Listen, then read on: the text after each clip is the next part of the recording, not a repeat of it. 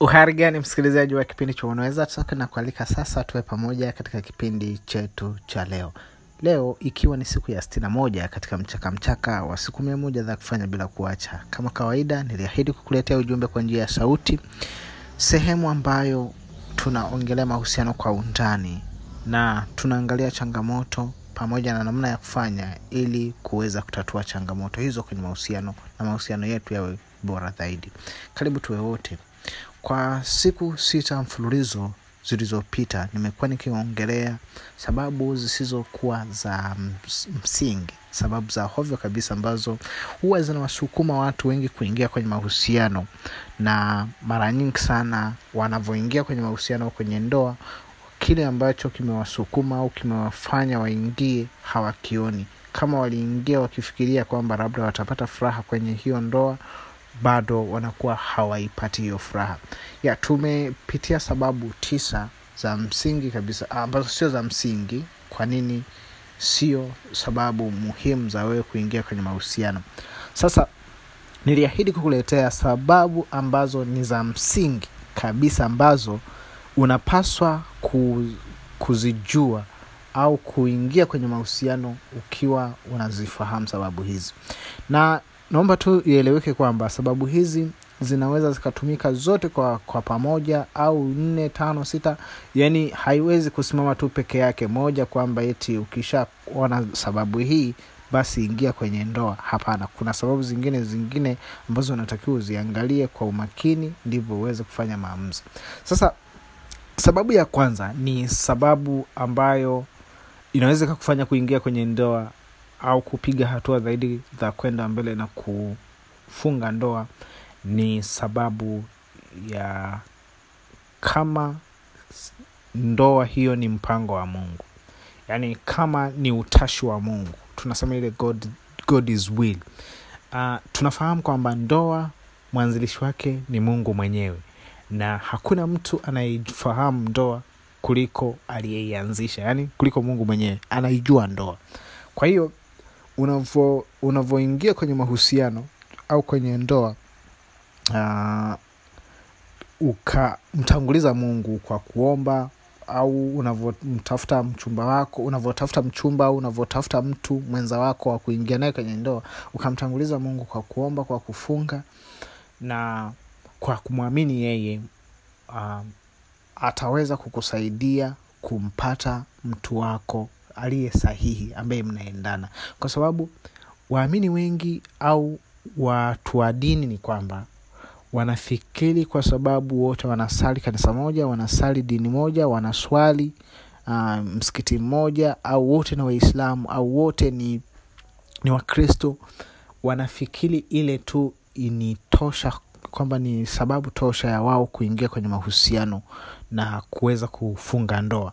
Hapana uh, mara nyingi sana sio hivyo. Ndio maana mnatakiwa wote wawili kabla mjaingia kwenye ndoa au kwenye mahusiano haya ya ndoa ni lazima mumwombe mungu mwamini mfunge msali kwa sababu hiyo itawasaidia kuweza kujuana kwa undani na mungu kuweka yani kuweza mungu uh, kutoa kibali kwamba kweli nyinyi mko pamo, kwamba mnaweza mkaishi pamoja na kusiwa na matatizo.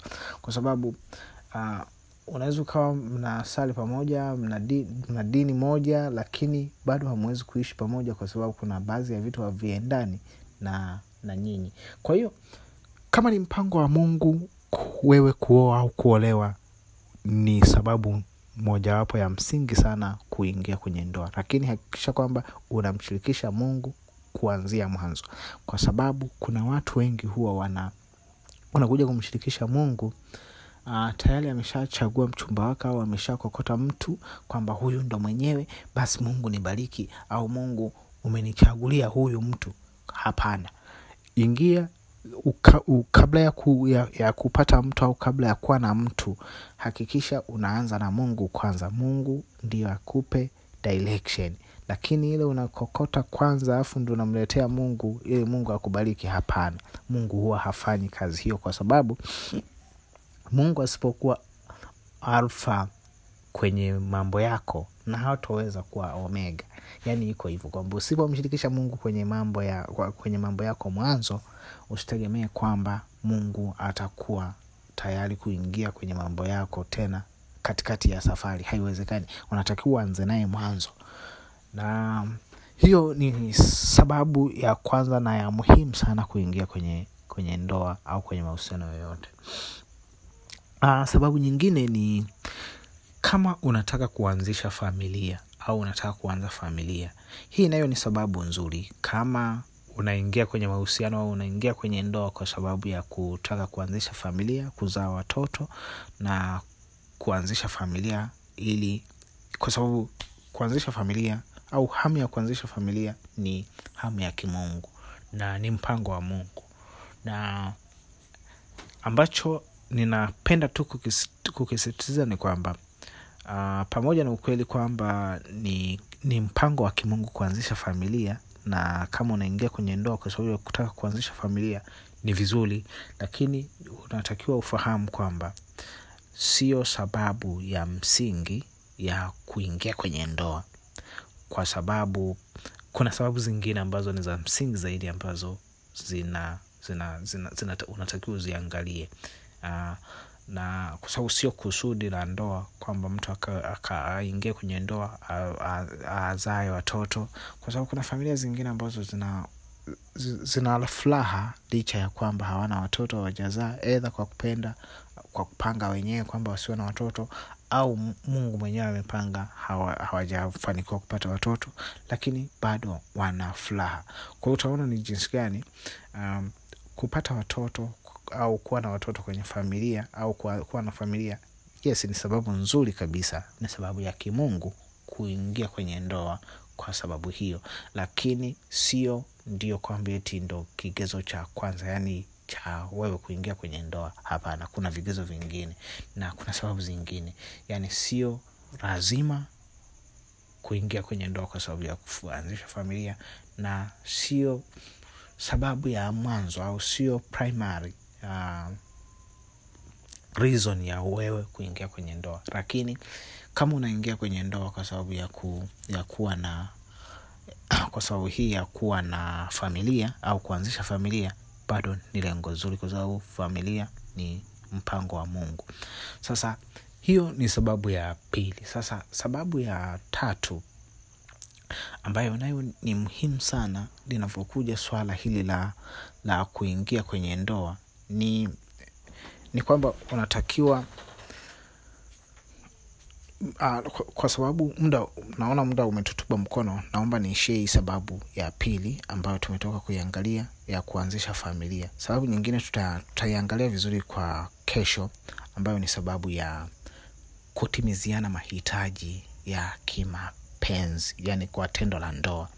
Uh, pamoja na, na mahitaji mengine ambayo kwa njia ya kimungu kwa mfano katika sababu ambazo ni za hovyo kabisa ambayo tuliziona kwamba uh, sio sababu za msingi kuingia kwenye mahusiano ya ndoa ni kwamba tendo la ndoa. Sio sababu ya msingi usiingie tu kwa sababu ya kutaka tendo la ndoa.